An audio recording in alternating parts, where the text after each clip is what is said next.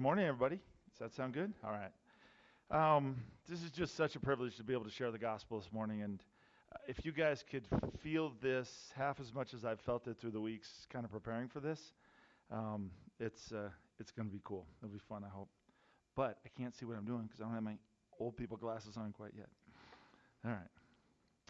So what I want to do is kind of set the groundwork for John uh, 15 a little bit, and I want to steal some of the stuff that Matt has used in the last weeks, uh, but that's okay because he stole it from Frederick Bruner, and uh, so if he can, whoop, if he can steal it, I can steal it as well. So let me try this one more time. Hello, hello, hello, hello. All right, all right, sounds good. So there are three big things in John that I want to kind of think about here for a second.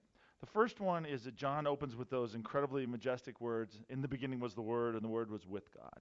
And that calls you right back into Genesis 1.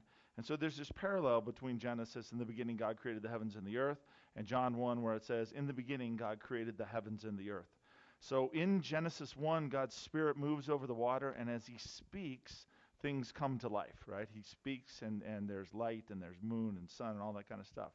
The same thing happens in John. It's a second creation. And so John is this same kind of majestic gospel. I think we still have the eagle up there. John's the gospel that soars uh, to incredible heights. A part of that maj- majesty and majesticness is the Trinity and the divinity of Christ. Okay? So if you listen to the opening words again of John, in the beginning was the Word, and the Word was with God, and the Word was God. He was in the beginning with God. All things came into being through him, and apart from him, nothing came into being that has come into being.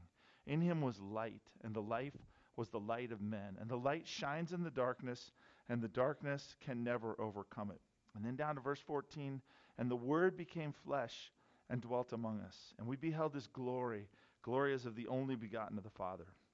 This is awesome. And it has to do with the, the Trinity, right? As Christians, you believe in God the Father, God the Son, God the Holy Spirit. You believe that God is one in essence and three in persons. You believe that before the very creation of the world, the Father, the Son, and the Spirit were delighting in each other, rejoicing in each other, laughing, singing, just whatever they were doing before they created the world. And then this world burst forth as a part of that.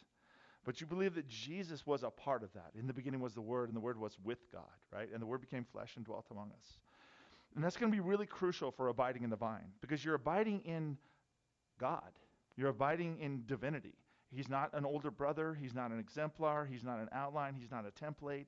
He's not something to look up to. Oh, I'll do it like Jesus did, okay? He is so far beyond that that when you think of abiding in the vine, I want you to know what you're abiding in. And then the last third thing that Matt talked about a lot is this notion of believing, okay? Which is not an intellectual assent. If you're a Christian, you don't believe in a set of principles. You have a creed, you have a doctrine, you have all that stuff. It is a trusting into something, okay? It is a moving into a relationship and then the creed and the doctrine, and all those things form that and structure that, but that's not what it is, okay? You don't sign the card and say, I believe in these things, here we go, okay? You are known by him and he knows you. That's what it means to be a Christian. Okay? And I was thinking about Christianity from the outside. Um, for us, we might know that, but from the outside, Christianity looks like a lot of rules and a lot of ethical behavior and a lot of lifestyle that they want you to kind of walk in. And that's part of the problem with evangelism, right? We have to be able to share the love we have with Him with them the relationship that we have, not a set of rules and not a set of behavior. Okay? All right, so those are the three big things right there.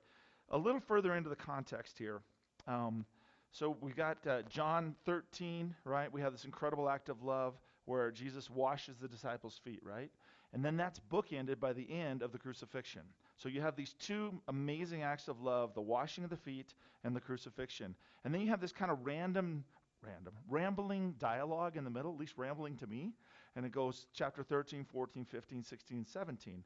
And he's talking about all kinds of things. He's making them scared a little bit, like, hey, I'm leaving you, and where I'm going, you can't come. And one of you is going to betray me, and the rest of you are all going to deny me and run away. But don't worry about it. Let not your heart be troubled. Um, you know, it's all going to be okay. And I don't know what they're thinking in the middle of this conversation, right? because it's just going on and on and on. But in the very core of that, At the very center is I am the vine and you are the branches. Okay? It is the last of the seven I ams. And when we go back to the notion of divinity, right, that Jesus is actually God, can you grasp that in any way? I'm, I'm going back to my teacher mode. I'm expecting you to answer here. Can you grasp that in any way that he is divine? I don't think so. The monks used to say it this way is that the finite cannot grasp the infinite. Okay? It's impossible for you to do. Okay? As smart as you think you are, okay, you cannot wrap your mind around the expanse of God. Okay? So he's given us seven little pictures in John to help you do that. All right? Because it's not like we know nothing of God. I'm like looking through the plant at Sean there. It's not like we know nothing of God, but he's given us the seven I ams, which are pictures of who he is. And we're going to end um, with uh, I am the vine. So here they are. Um, I am the bread of life. He who comes to me shall never hunger, and he who believes in me shall never thirst. I am the light of the world. He who follows me shall not walk in darkness, but shall have li- the light of life. I am the door. If anybody enters by me, he will be saved and go in and out and find pasture. I am the good shepherd. The good shepherd lays down his life for sheep. I am the resurrection and the life. I am the way, the truth, and life. I am the true vine, and my Father is the vine dresser.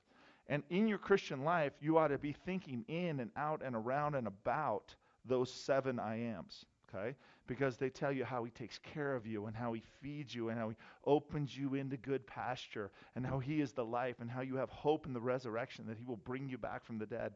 And so as Christians, it becomes kind of a warp and a woof of our understanding of who Christ is, okay? And that's why John is maybe not the fourth most favorite gospel for some people. It, it might be the first Long story. It was an inside joke. Never mind. I don't know how inside. Okay. So we're going to move to uh, John 15 here, and we've already read this, but there's a couple of places in there that I want to just take note of real quick. I am, I am the true vine, and my Father is the vine dresser. Every branch of me that does not bear fruit, He takes away.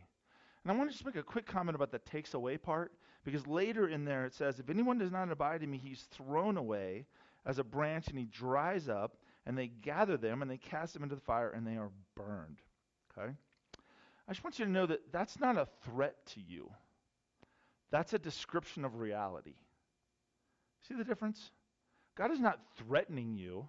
He is describing reality. So it's a 20 story building, right? And I know a little bit about biology, I know a little bit about physics, and I say to you, I'm going to throw myself off the 20 story building. And it's not a cartoon. I don't get to sit up here for a while and then fall, okay? You know enough about physics and biology to know that I am what? I'm dead. Stupid and dead, okay? But if I come back before that and I say, well, that's just your opinion. That's what you think. It might be true for you, but it's not necessarily true for me. You would go, really? really? And that's pretty clear because we have a basic understanding of science and, and we don't think of things in relative terms with physical things. But I'm here to tell you that within the spiritual and psychological and social world, and within the spiritual world, it is just as real. It's just the instantaneousness of it doesn't happen. So that I could drink a gallon of poison and it's pretty instantaneous. I'm dead. Okay? That's true in the physical world. But when you move to a different world, let's say you move to a social or psychological world. Let's say somebody, um, a man or a woman, introduces violence into a marriage. Is that going to poison that marriage? It's going to be incredibly hard to ever get over. It's going to radically change every conversation, everything that happens. Every it's it's a poison that is just as real as you jumping off that building. Okay, and when you move to the spiritual world, if you pull yourself from the vine, okay, and we live more in the root and branch kind of world. If you have no roots in God, just as sure as when you jump off that building or you introduce violence into a marriage, there, it's going to poison you and it's going to kill you. And so this isn't really a threat, it's just reality. If you are in God, you are in Him. And if you're not, you're not. Okay? And I, you know, I usually don't like things to be that black and white. I kind of like both and or multiplicity of options. But this one's pretty clear. You're abiding in Christ or you're not. Okay? And so that's one of those things we have to kind of think about and work through on some level. All right. So, what the root and the trunk are to the trees, Bruner says, Jesus is to human life. Make sense? What the root and the trunk are to trees, Jesus is to human life. In saying literally, I am the real vine, Jesus is as much as claiming to be the authentic Israel in person. And he translates the scripture this way I, I am the real root of the matter. Um, I, I am the real root of the matter. It's the I am again statement. So that's where we're headed into, and that's what we're going to move toward. All right, let's hit the scriptures because that's going to be the fun part. This notion of the vineyard goes deep throughout the whole Old Testament. And as soon as Jesus says, I am the vine, again, their hackles are up. You're not Jewish, right? You're not a Hebrew at this point. So maybe your hackles aren't quite up as much. But for them, he's just, wait a minute. God is the vine dresser and Israel is the vine. You've just claimed that you are Israel, that you are the true Israel in the flesh here. And so their hackles are up. If you go back to Isaiah 11, it says, Then a shoot will spring forth from the stem of Jesse, and a branch from the roots will bear fruit. The Spirit of the Lord will rest upon him the Spirit of wisdom and understanding, the Spirit of counsel and strength, the Spirit of knowledge and fear of the Lord. Behold, God is my salvation. I will trust and will not be afraid. For the Lord is my strength and song, and he has become my salvation. With, dro- with joy, you will draw water from the wells of salvation. That's one of the coolest phrases in the Bible. With joy, you will draw salvation. You will, you will draw, I better not say it if I don't know it. With joy, you will draw water from the wells of salvation. And that's the picture I want you to get today.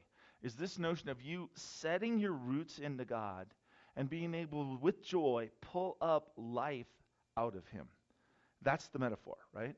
So that the sustenance you need when the winter comes, when the storm comes, when the lightning hits, when the bugs come and chew on you, is all there, right? That you can defend yourself, that you can be strong, that you can be healthy in the midst of all things, right? And if you know anything about the kind of the new biology as they're beginning to study forests, what they're finding out is that tree, as trees interact within their root systems, there's actually some communication tree to tree between the root systems. Did you know that? And that sometimes there can be nutrients that one tree has and it can move over to another. And they, this whole forest is actually not just tree, tree, tree, but it's this living, breathing, vibrant thing. So that as Brent digs himself down into the roots of God, and as you do, and as you do, and as you do, and as we become this community, this place of faith, we can also draw sustenance from one another as you draw from God, and as I draw from God, and as we all draw from God. Is that cool? That is awesome. And that's what we want to be, right? Is a true community of faith, a true place where we can draw from the wells of salvation with joy, right? With joy. I love that scripture. So let's get to Psalm 1. How blessed is the man who does not walk in the counsel of the wicked, nor stand in the path of sinners, nor sit in the seat of scoffers, but his delight is in the law of the Lord. And in his law he meditates day and night, and he will be like a tree firmly planted by the streams of water, which yields its fruit in its season. And in whatever he does, he prospers. And here's the negative part again the wicked are not so, but they are like chaff, which is blown about by the wind. Again, not necessarily a threat, but a description of reality. Okay? An interesting time. Uh, I retired from teaching. I taught 24 years, and I took care of my dad for three and a half years, and it was the most awesome experience of my life. I thought he was taking care. I was taking care of him. He was actually taking care of me, um, and it was beautiful. But the first year, I didn't have a job, and so we went up to the senior center, and uh, wow, to go from teaching and everybody, going, oh, I like your class, I like you, Mr. Guys, blah blah blah blah, to me and my dad. I'm helping him with his walker, going up to the senior center. That was a pretty radical shift of the system. Okay, pretty radical shift of the system. But it was an interesting place because people were dying. And so once every month, one, twice a month, you'd hear this, hey, we just need to let you know that so and so is back in the hospital, or so and so has died. Or, and you'd feel this, uh, just this heavy, uh, it was sad. And these people were great, they were amazing. But I would say there was a lot of sadness there. Okay? And there was some anger there. And there was some bitterness there, and there was some frustration there. Makes sense. It's a tough time. Well, as they say, what, growing old is not for sissies? Does it say that? It's tough, okay? But one of the things interesting is I met a friend there named Millie, and I saw her instantly right across the room the first time I saw her.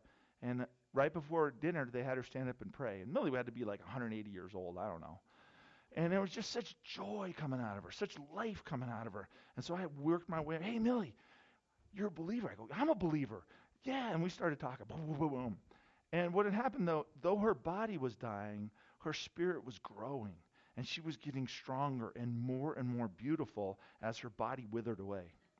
That's our goal, right? Is that our goal? Is that our character, our inside, our personness, our relationship with Christ, our filling of the Holy Spirit is so powerful that though our bodies die, our spirits are growing and getting stronger and more beautiful.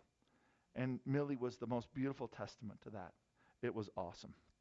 Okay, so what goes on? The first part of this is pretty easy, right? Uh, how blessed is the man um, who does not walk in the counsel of the wicked, stand in the path of the sinners, sit in the seat of scoffers, but his delight is in the law of the Lord. That's pretty clear, right? I'm going to delight in the law of the Lord, and I get fed. Is that good? Anybody have a problem with that? Okay. So as I fellowship, as I study the Word, as I learn the things of God, as I put my heart to Him, as I pray, I take communion, I get filled with grace. And that's a really beautiful thing. Okay? And it happens just because that's the way He did it. Okay? The other thing is kind of kind of tough here. See, I don't know, humans can do this. I don't think plants can really do this except in sci fi. But humans can, instead of rooting themselves in God, they can root themselves in other things, right? And that, that gets a little crazy, okay? So, but we'll just use the plant as an illustration. So the plant says, I am sick of all this soil. I am sick of all this water. That is ridiculous. Who wants that stuff, right? So, Mr. Plant here, I know it's a Mennonite church and we're not supposed to be violent, but ugh, I just tore that root apart. So, Mr. Plant here, that's probably a little much, isn't it? Illustrations never go quite as you expect.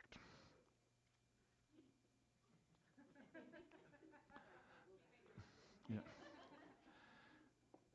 You know, I usually say when something like this happens that it's Kim's fault because people don't like to blame her. So there's that. So, how blessed is the man who does not walk in the counsel of the wicked. So, maybe, like Mountain Dew, maybe that'll be a little of the counsel of the wicked, right? Maybe I can sustain myself in the counsel of the wicked. Is that a plan? How blessed is the man who does not walk in the counsel of the wicked, nor stand in the path of sinners. That's a good idea. A little olive oil, it's good for you. Stand, walk in the path of stand in the path of sinners, sit in the seat of scoffers. That's a heck of an idea. Vinegar seems like very scoffy to me. Mmm, I love it. I love it. So as you move into Sorry, hon. Farmer wipe right there. Hmm. um, as you move into things that are not intended to sustain you, they might be good things in and of themselves, olive oil or Mountain Dew or vinegar, but they're not built for that, okay? And when you live in things that aren't built for that, it's going to kill you eventually, okay? So if Jesus is the true vine, these are what I call false vines and false roots. What, do you, what, what am I talking about? Are there are things that God gives you that are beautiful, right? And you receive those things from God and you're like, they are awesome. And when you receive a good thing from God, what ought you to do? Receive it, delight in it, say, woohoo, enjoy it, and give thanks where? Back to God. Because He gave it to you. Why did He give it to you? Because He loves you. Because you're His kid. He loves you. So that's what you ought to do.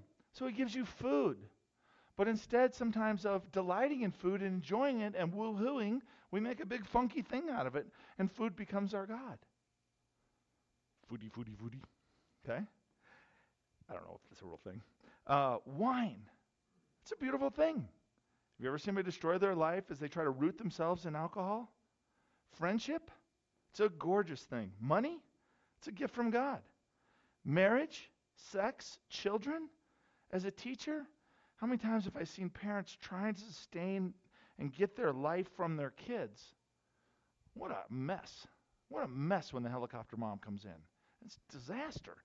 She's supposed to be cherishing her kids and loving her kids and providing for her kids and protecting her kids. Instead, she's using her kid for her energy. You're supposed to go to God for strength, not to your kids. Music, pets, beauty, name, pets. I had the best dogs in the world. Sam and JC, so much better than any of your dogs. Not that it's competition. They're the best dogs ever.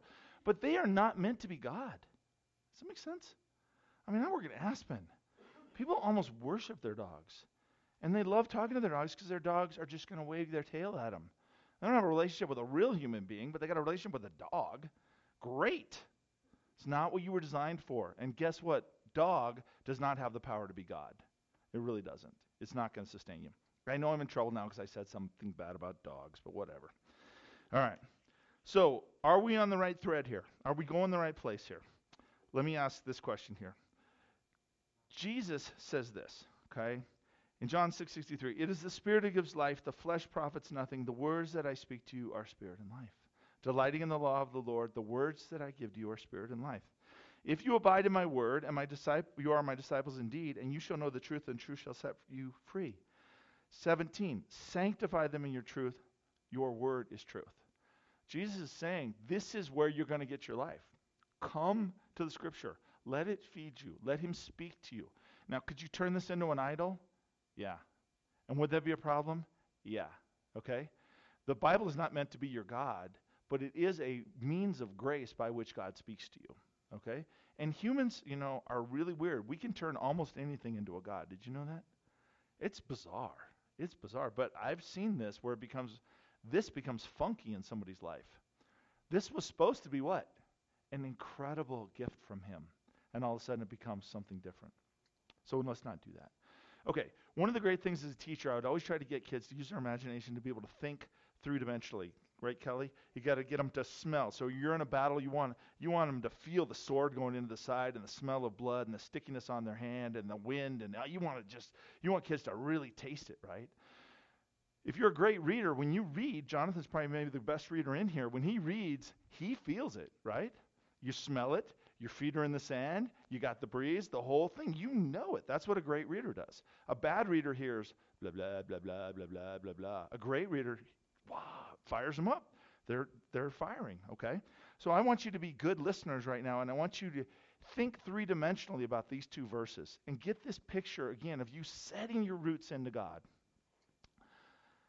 Blessed is the man who trusts in the Lord and have made their confidence, their hope in the Lord. He is like a planted tree by water. He that sends out its roots by the stream and does not fear when the heat comes. For its leaves remain green, and he's not anxious in the year of drought, for it does not cease to bear fruit. It's hard to picture that when I read it so poorly, but let's go on. Next one, Ephesians 3. May your roots go down deep into the soil of God's love and may you be able to comprehend with all the saints how wide, how long, how high, how deep his love really is. Do you get the theme? Sending your roots down into the person of God, okay? And getting your sustenance from him. So, what are our marching orders to kind of finish this out here?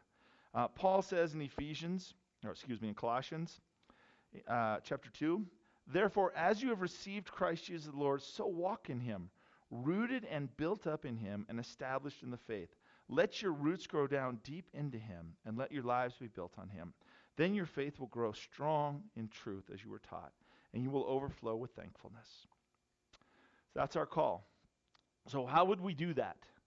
If we really believe that God is God and He has called us and He's given us an opportunity to live and to take our life from Him, how do we do that? Bruner, uh, the commentary that Matt gave me, gave four ways that I thought were just awesome. The first one is prayer. Conversational prayer, uh, formal prayer. Have you ever prayed the prayers of the saints? All the old dead people. Have you ever prayed their prayers? It's beautiful. Have you ever prayed scripture? There's nothing more powerful than praying scripture. You got a problem in your life, pray scripture back to God. It's incredibly powerful. My favorite is a battle between the word and this next one, and that is communion. I love communion. To be able to come and to take the body and the blood of Christ, to receive his blessing through that, his means of grace, to come and to confess to him my sins, and to just once again tell him who I am in my brokenness and how excited I am that he's forgiven me and redeemed me and cleansed me. Come to the table often. Break bread with your family often. One of the great things when my dad moved in with us, he wanted dinner at 5 o'clock every night. Son of a biscuit if we didn't have dinner every night at 5 o'clock. And you know what? It was awesome. He brought, that brought, if you could do one thing, you, you young parents with kids, have dinner every night. just make that time sacred. Because as soon as they get into junior high and high school, they're going there. And, and I tell you what, because grandpa expected it, we made it happen. And sometimes it was later, and sometimes it was earlier, and sometimes they had late practice in basketball, and we didn't eat dinner till 8 o'clock. But dang it, we all sat down and had dinner. And that was beautiful. That's a form, if you will, of communion in a way, right? Is to break bread and have fellowship together. It's a powerful thing in your life. And then finally, his word. Let the word of Christ dwell richly within you. Love. This is so interesting. Have a heart for one another. Is that okay? Have a heart for one another. And not just for the easy people, but for everybody at your work, for every one of those passengers that comes through, or customers or patients. Have a heart for them. Understand them. Care about them. Reach out to them in some way. Love. I mean, think about it. If we were a body where we did those things, where we prayed together, we took communion together, we delighted in the Word together, and we had a heart for each other, this would be a pretty sweet place, wouldn't it? And in fact, it kind of is, right? It kind of is. All right. So, in conclusion, here, I want to read the, notion. There's twin notions in the scripture. One is the roots, and I've really hit that hard. The other one is abiding. Where are you going to make your home? Making your home in God, right? Is the other part of that. And so I want to go to Psalm 91 to finish. He who dwells in the shelter of the Most High will abide in the shadow of the Almighty. I will say to the Lord, my refuge, my fortress, my God in whom I trust. God is calling you into abiding with Him. He's calling you into His house, into His home. Again, the gospel is not a call into ethics or better behavior or a different lifestyle. Rather, it's a wooing into relationship. Okay? What does Jesus say? He's, he's to be your friend. Have you ever had a great friendship? I don't know if there's a better gift that God gives us a great friend. Cultivate those, okay? He calls you in to be his friend. He calls you into, he it as a marriage. And you know the story about marriage. Marriage is either the absolute worst thing that's ever happened to you or it's the most absolute awesome. And I was incredibly blessed, am incredibly blessed to have the absolute awesome. Okay? There's something so beautiful about marriage. And then finally, adoption, right? To be an adopted child, to be brought into God's family. So, um, my encouragement to you guys is this is that he calls you to embrace him, to be in love with him, to abide in his home, and to be in the vine. I was just thinking, do you remember that place in Deuteronomy? He says, uh, I call heaven and earth to witness against you today that I've set before you life and death, the blessing and the curse. So choose life that you may live, you and your descendants. You can make this choice. Listen to these. You can make this choice by loving the Lord your God, by obeying his voice, by holding fast to him, for he is your life and the length of your days. That call into this abiding, that call into being the vine, being part of the vine, is eternal. So, I want you to think about coming into his home, to remaining with him, to continue with him, to stick with him, to make his home your home, to receive his protection, his covering, his provision. My granddaughter was here a couple weeks ago, right? And she's 10, half 11, and she's standing up, right? So she's standing up on the rocker. She's holding she's holding the rocker over here, right? Would I say that right? Yeah, 10 months. Yeah, uh, uh, whatever. Details. So she's 10 months, right? And she's she's holding up on the rocker and I start I'm sitting on the ground probably from me to Shelly away from her. And I'm like, "Ellie, it's G-Pops." You know, come talk to I just want her attention, right? So I'm like, you know, dumb things you do. Um, and she turns around, and this girl has amazing capacity to lock eyes. I've never seen a baby like this.